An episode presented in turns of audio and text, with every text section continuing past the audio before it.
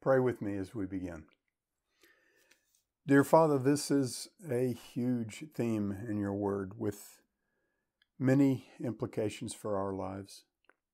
I pray that you'll give us ears to hear what you have to say to us this morning and as this series progresses, and that you'll give us responsive hearts that joyfully act on what you reveal to us.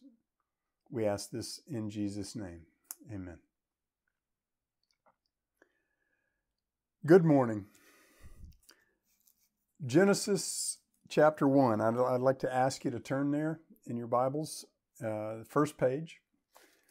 And I'm going to read just a few verses that present the pinnacle of God's creation, the culmination of God's entire six day work by which all that exists came into existence. And that pinnacle of God's creation is man. Genesis 1, starting at verse 26. Then God said, Let us make man in our image, according to our likeness, and let them rule over the fish of the sea, and over the birds of the sky, and over the cattle, and over all the earth, and over every creeping thing that creeps on the earth. God created man in his own image. In the image of God, he created him. Male and female, he created them. God blessed them. And God said to them, Be fruitful and multiply and fill the earth and subdue it and rule over it, over the fish of the sea and over the birds of the sky and over every living thing that moves on the earth. Then God said, Behold, I have given you every plant yielding seed that is on the surface of the earth, and every tree which has fruit yielding seed, it shall be food for you. And to every beast of the earth, and to every bird of the sky, and to every thing that moves on the earth which has life, I have given every green plant for food. And it was so. God saw all that he had made, and behold, it was very good. And there was evening, and there was morning the sixth day. Now, this brief passage reveals the very foundation and essence of God's design and purpose for human beings. He created us male and female. He created us in His own image and likeness, and He created us to rule over the earth.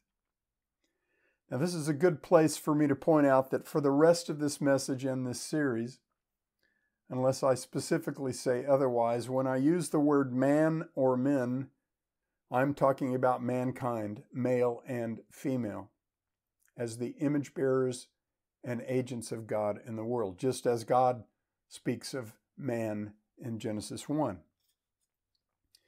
God created man with an assignment to fill and rule over and subdue the earth. The command to fill the earth was inseparable from the command to manage or have dominion over the earth and everything in it on, on God's behalf. The garden was just the starting point. Since humans are not omnipresent like God, they can't manage what they don't physically inhabit. God's commission to mankind was to rule over the whole earth so man had to multiply and fill the whole earth. Now, we've been pretty successful with that part of the commission, multiplying and filling the earth. But, but if you read Genesis chapter 11, you'll be reminded that God had to force man's hand to get us to do the filling part of that commission. Chapter 2 of Genesis tells us that the rule or dominion that God assigned to man includes both created beings, the animals, and created things. Man was given the assignment of cultivating, nurturing, and caring for all that God put on this earth.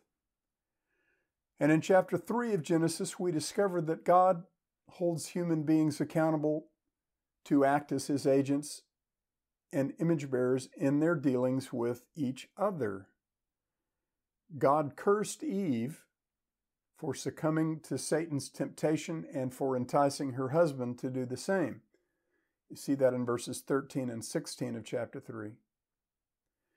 And God cursed Adam for succumbing to the enticement of his wife, literally in verse 17, for listening to the voice of his wife. Doesn't mean that men are never supposed to listen to their wives or talk to their wives or, or collaborate with their wives. It means that Adam was not supposed to submit to the enticement that his wife set before him. The one that resulted in him eating the fruit that God had forbidden. That's in verses 17 to 21, the curse, God's curse against man. From that point forward, countless passages in the Bible demonstrate that mankind's task of managing God's world includes acting as God's agents in God's dealings with other human beings. One foundational example is Genesis chapter 9, verse 6, where God said to Noah after the great flood, Whoever sheds man's blood, by man his blood will be shed, for in the image of God he made man. As for you, be fruitful and multiply, populate the earth abundantly, and multiply in it. Sounds a lot like Genesis 1, right? Now, those two verses make it crystal clear that the image of God in man persisted even after the fall. And they also make crystal clear that the agency of man to act in God's creation on God's behalf not only continues after the fall, but it includes the realm of God's dealings with other men. In Genesis 9, verse 6, God did not say, If a man sheds another man's blood, I will take that man's life. God certainly could have done it that way. But instead, God says, Whoever sheds man's blood by man, his blood will be shed, for in the image of God he made man. I believe that the image of God in that passage explains two things. It explains why one man forfeits his life if he kills another man. He has killed one who was made in the image of God. And God is deadly serious about that. But it also explains why God will use man to take the life of the murderer, for in the image of God he made man. God will use man as his image bearer and agent to execute his judgment against one image bearer for taking the life of another image bearer. This principle that God uses men in his dealings, God's dealings with men, shows up countless times in the law of Moses and throughout the Old and New Testaments. I could spend a lot of time developing that one point, but we need to press on. And again, all of this comes after the fall of Adam. So both the image of God and the agency of God continued after the fall in the midst of the curse. That's hugely important in the Bible. James affirms that same truth in the New Testament in James 3. This is James 3, verses 8 through 10.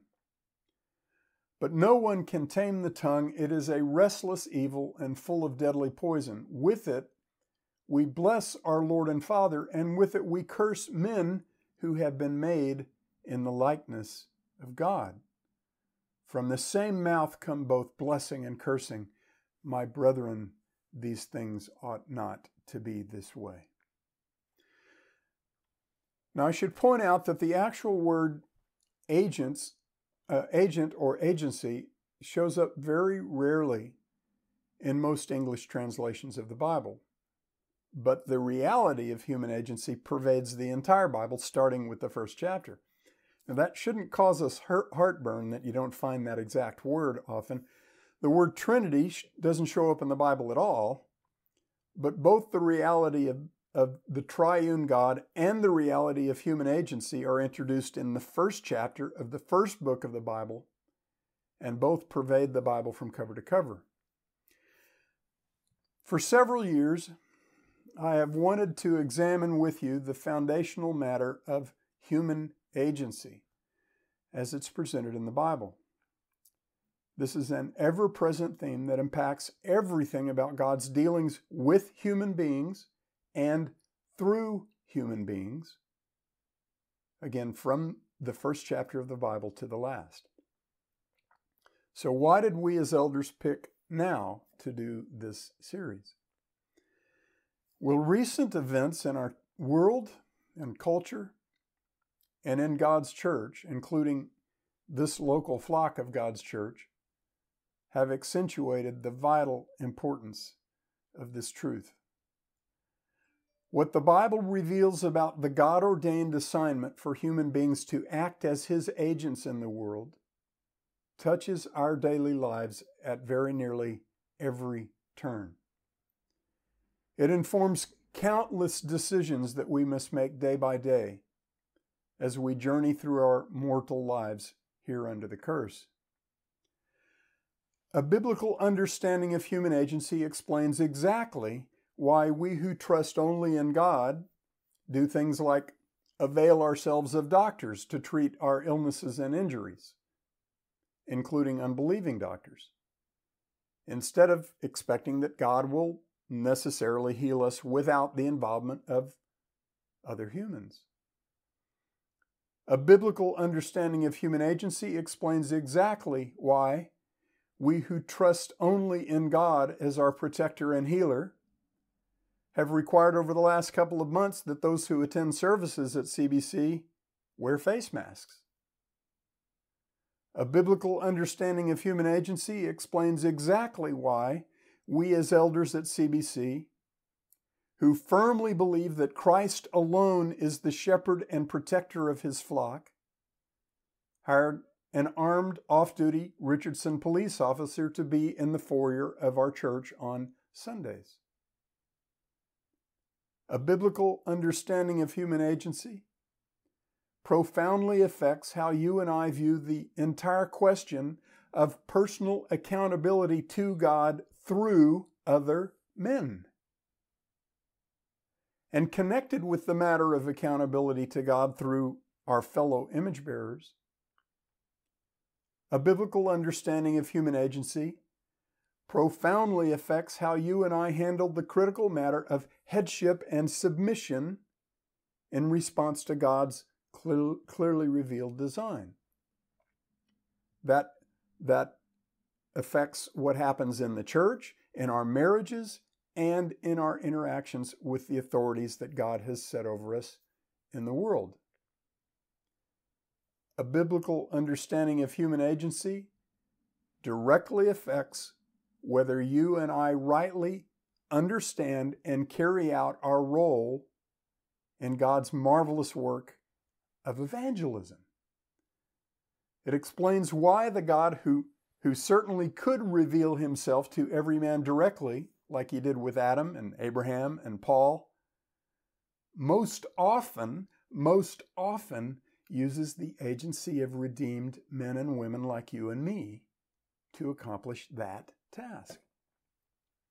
And finally, and most importantly, a biblical understanding of human agency directly affects whether you and I rightly esteem and honor Jesus Christ, the perfect, sinless Son of Man, Son of God, the only man who perfectly fulfilled God's design for mankind when he was here the first time. Jesus is the one who perfectly shows us how to live as willing agents who both serve and display God on earth. We'll explore each of those outworkings and applications of the principle of human agency in the Bible as we proceed through this series over the next few weeks. What is human agency? Well, there are two critical aspects to human agency in the Bible instrumentality and representation.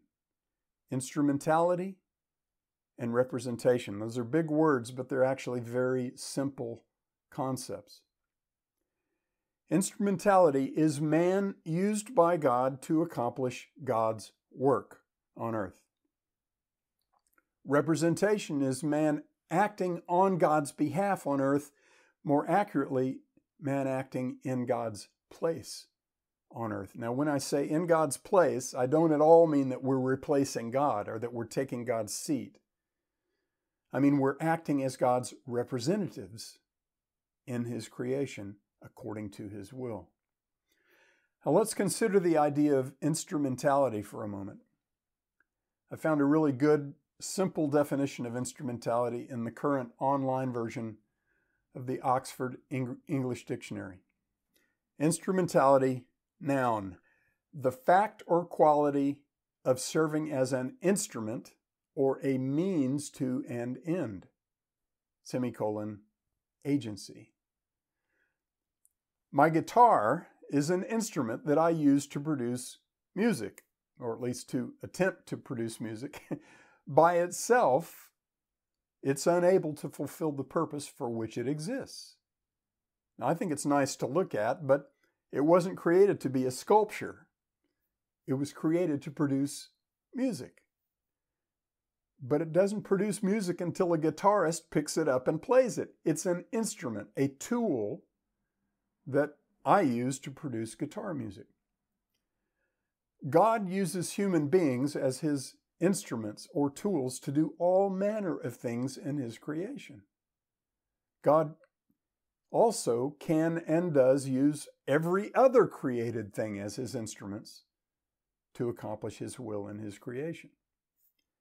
But man's agency goes beyond instrumentality. Even rocks and trees and donkeys can and do act as God's instruments in the Bible, but God's commission for human beings is not merely to act as his instruments, but to act in his place in his creation, as his representatives. And to act in God's place, we have to be like God at some level. My guitar can't act in my place because it shares nothing of my nature or character. It can't think or walk or talk or explain or teach or correct or love. But my son or daughter can act in my place. Even when they were little children whose minds and bodies had attained only a fraction of the abilities that mine had at that time, which isn't as much as they have now, as mine have now. There were very real things that my children could do to act in my place to accomplish my purposes. They could put their toys back where they belong so I wouldn't have to. They could bring the mail to me or bring a plate of food to me. They could pass along a simple message from me to someone on the phone while I was working under the car. Their agency on my behalf included both instrumentality and representation. They could act in my place to accomplish something that I needed accomplished.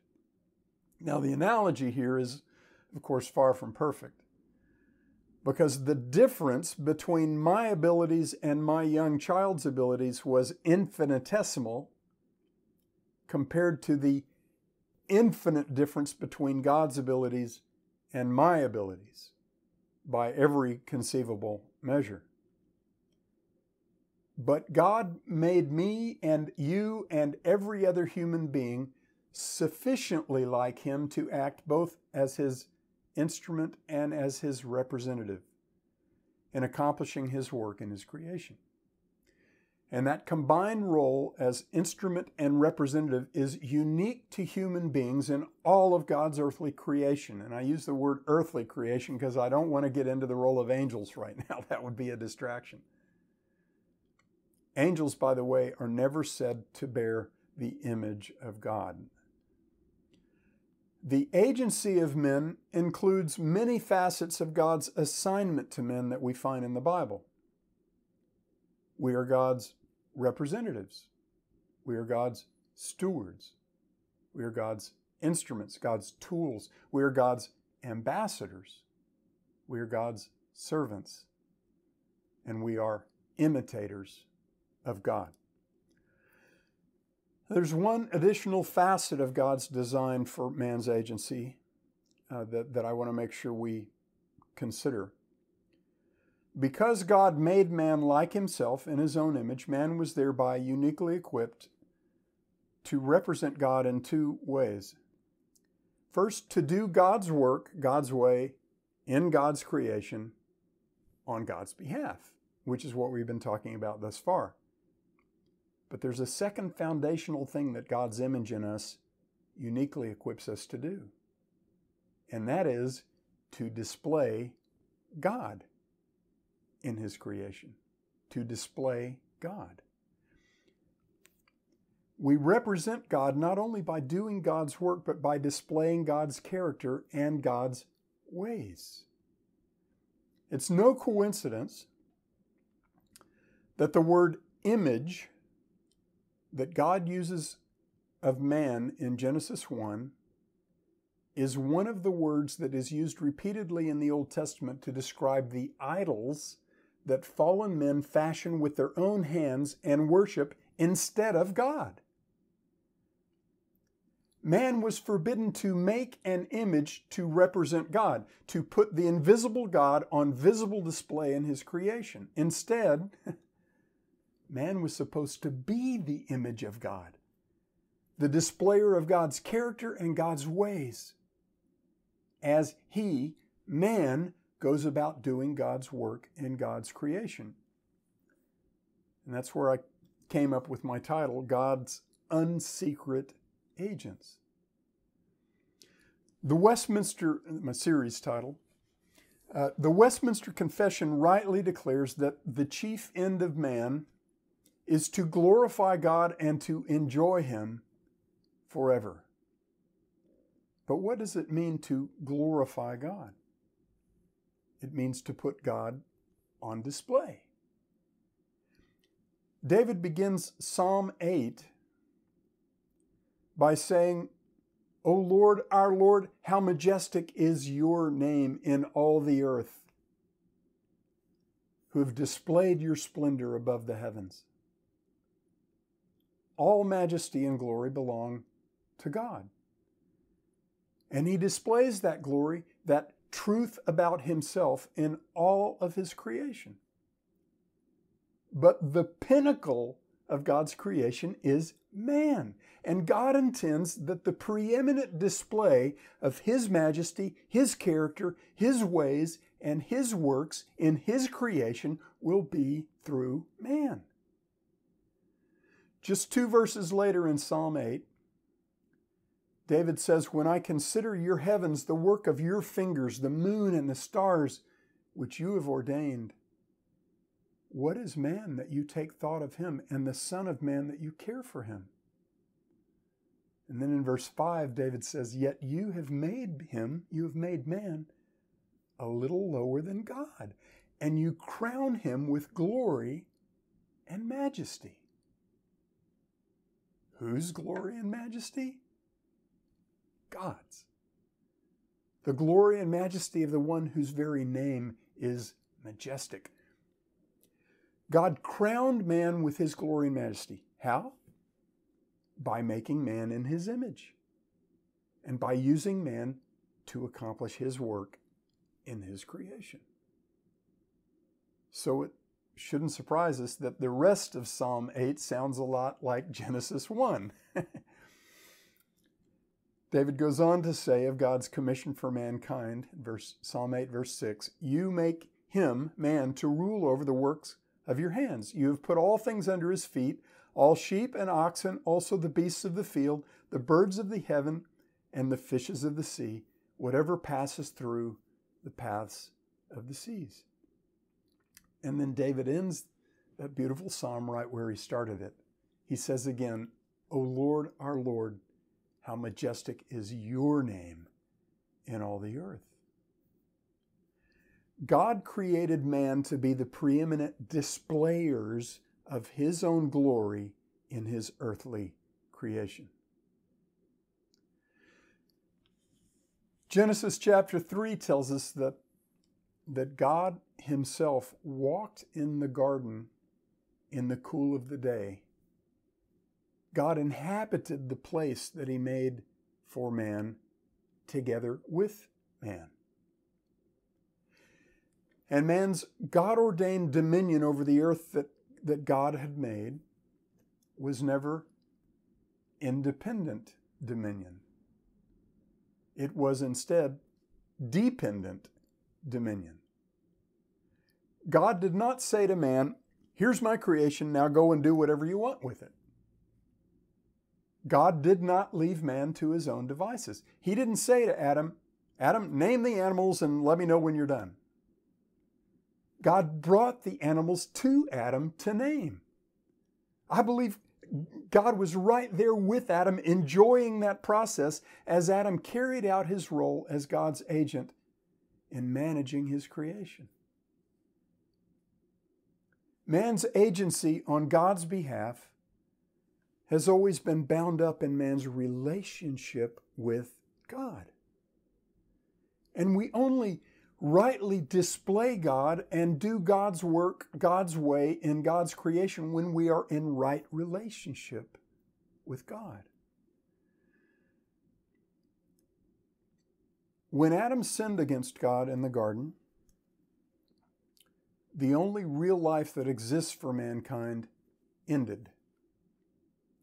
That life is personal, intimate knowledge of God and relationship with God.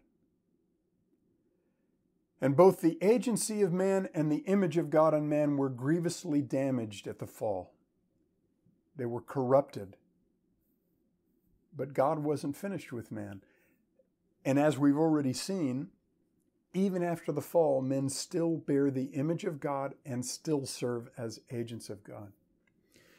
In the final message of this series, we'll consider how the perfect man, Jesus, fully redeems and restores the agency of mankind and the image of God and man back to that which God intended.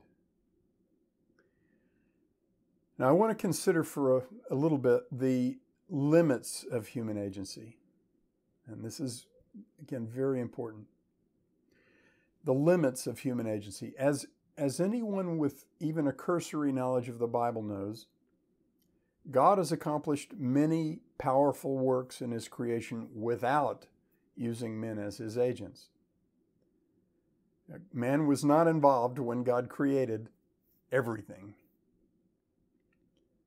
God did not employ the agency of men to slay the firstborn males in Egypt at the Passover plague in Exodus 12. He did not employ the agency of men when he parted the Red Sea in Exodus 14 so the Israelites could cross over on dry land or to drown the Egyptian army in that same sea. God did not employ the agency of men many years later when he slew 185,000 Assyrian soldiers while they slept. But it's it's very important for us to recognize that God did use the agency of men to announce, explain, record, and pass along to other men his purpose for each of those miracles that I just listed. Overwhelmingly, in most of his dealings with men in Scripture and in history, God has used men as his agents, either to proclaim his work to explain his work or to actually do his work. But let's come back to the limits of agency for a moment. God has, has declared and proven over and over and over that the role of man is always instrumental, never causal. The role of man is always instrumental, never causal. Except for the perfect God man, Jesus, man has never been more than an agent in the accomplishment of God's purposes on earth.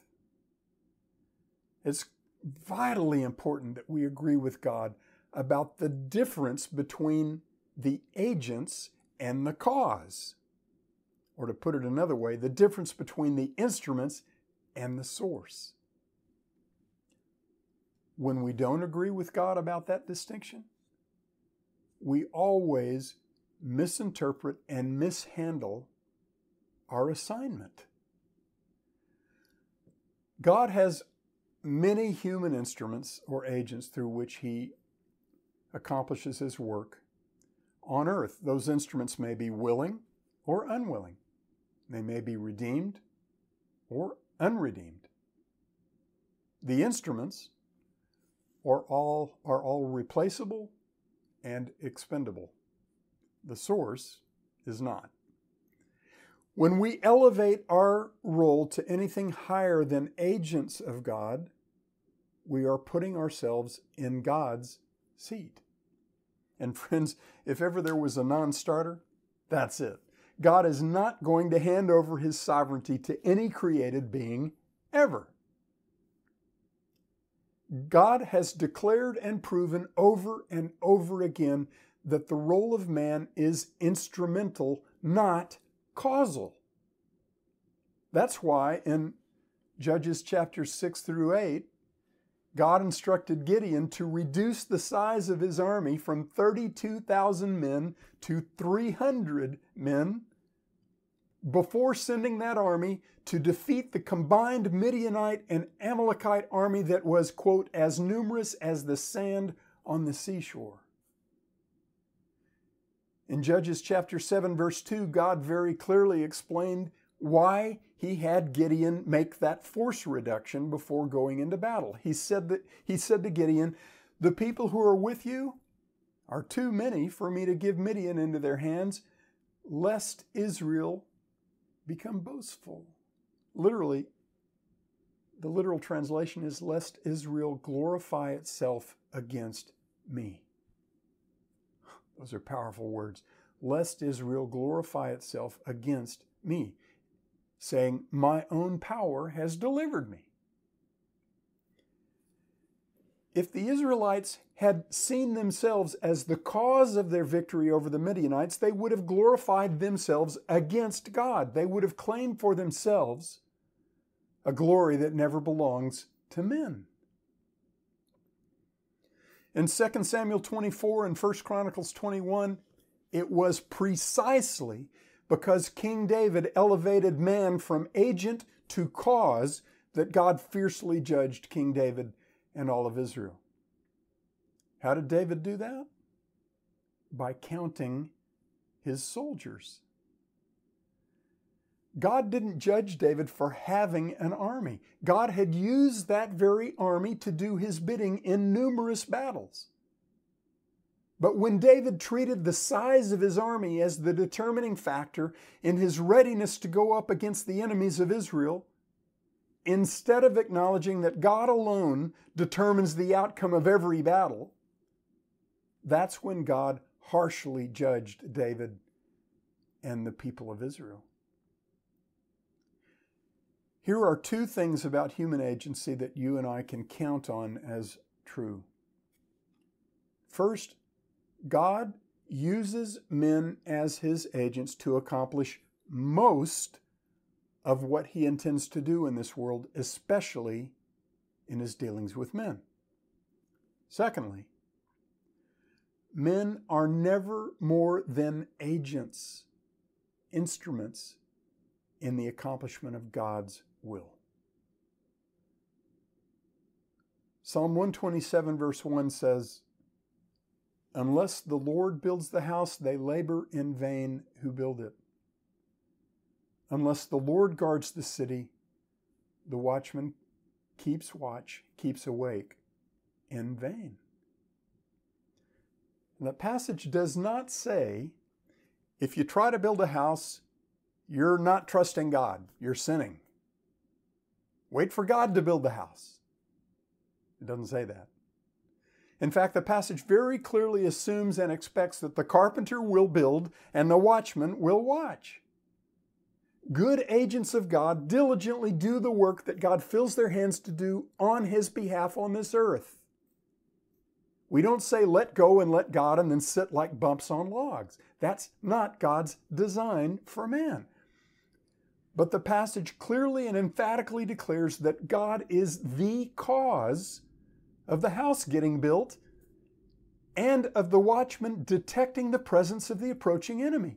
Man is the instrument, God is the source, the cause. We have to see both sides of this in order to understand our assignment. This simple biblical reality touches all manner of things about our daily lives, both within the body of Christ and in our dealings with unbelievers and with the institutions of this world. When a Christian mom and dad refuse to take their sick child to a doctor because they insist that to do so would be a denial of their trust in God alone, what they're actually saying is that God should stop doing things the way His Word says He usually does them. That doesn't honor God's Word and God's ways. However well intentioned it may be, it ignores God's Word and God's ways. And such an approach inevitably comes with an implied accusation against other believers who do take their children to doctors. It labels them as weak in faith. And if they're not, in fact, weak in faith, labeling them as such is false witness. And God takes that very seriously. It's also very divisive. It needlessly tears the body of Christ apart and I hope we all know how seriously God takes that. Beloved, ignorance of God's word and of God's ways is not a legitimate defense for a believer who misrepresents God. Prophets and apostles died so that you and I could have God's revelation of Himself to mankind and could, by the work of the Spirit through the Word, personally know God.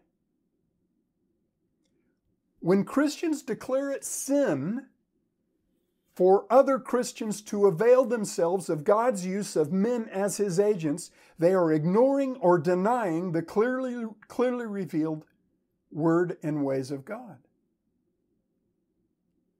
But the same is true when Christians trust in the agent rather than in the source. Now, I'm going to get closer to home at this point if I step on any toes, it is not out of a desire to be contentious. It's out of a desire to be biblical. There can be no unity in untruth. We will never be of one mind in the body of Christ if some of us cling to our own notions about how we think God is supposed to do things while we're ignoring how He says He does things.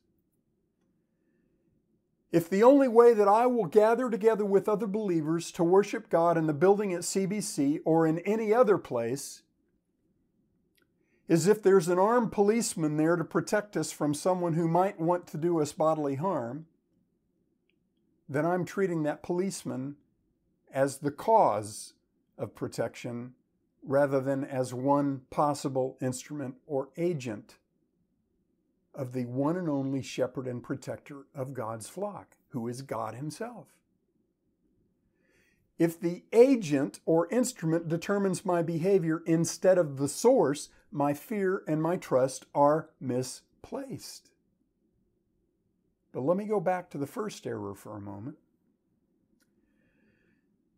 If I declare that it is inherently sinful and distrustful of God for the elders of my church to avail themselves of the agency of a well trained, well armed police officer as a possible human agent through whom God might act to protect this local flock from bodily harm, then I am labeling as bad God's normal way of getting things done on earth.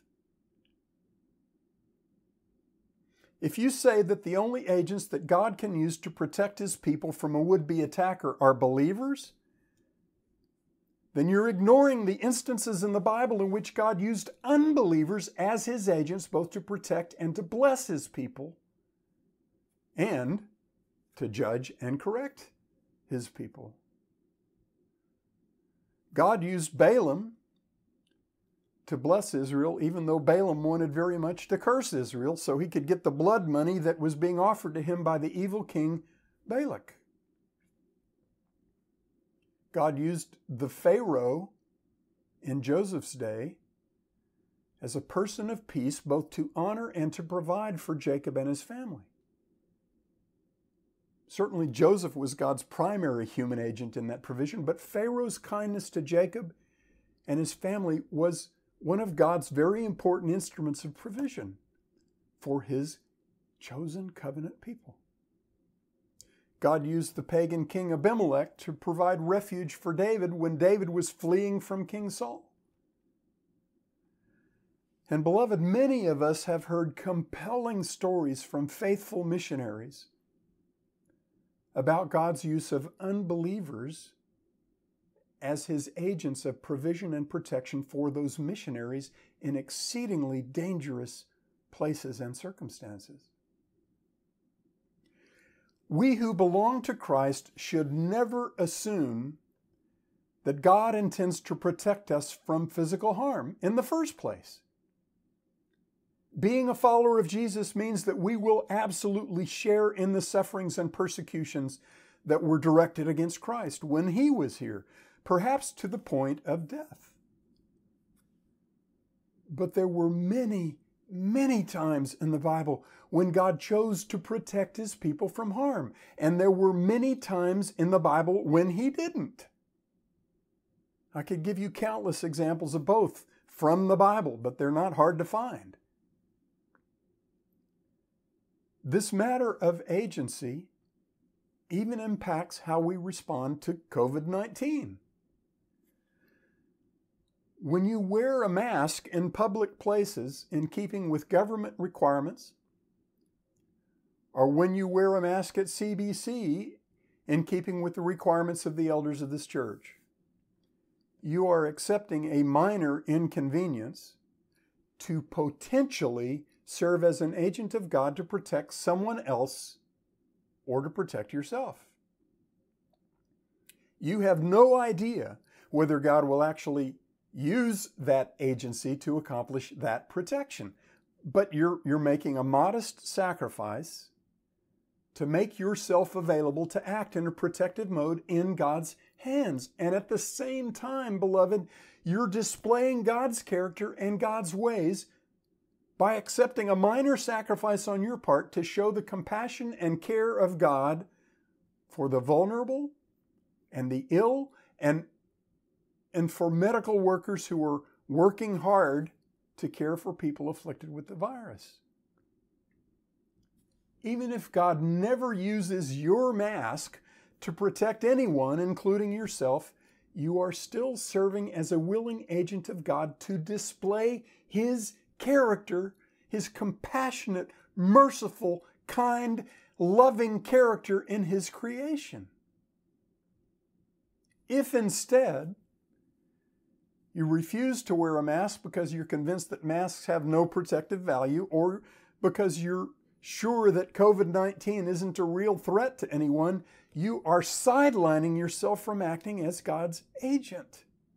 And you're also, you are also exempting yourself from embracing God's design for headship and submission.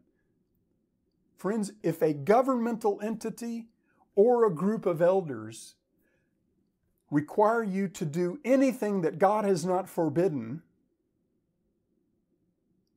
then God compels you to do it.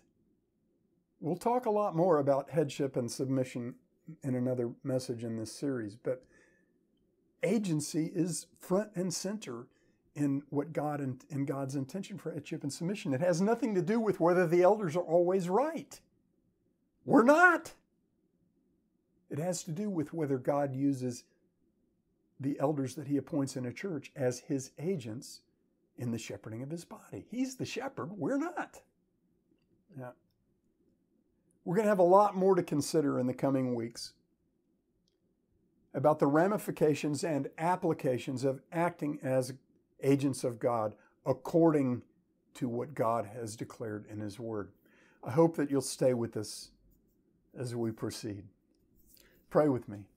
Dear Father, this principle is foundational to your assignment to us as image bearers and agents of the living God. I pray that you would give each of us a heart of humility to come to your word and to embrace what you are saying to us. And I pray earnestly that you will give us one mind and one heart so that we may be truly useful to you as you advance the kingdom of Christ on earth through your agents. We ask it in Jesus' incomparable name.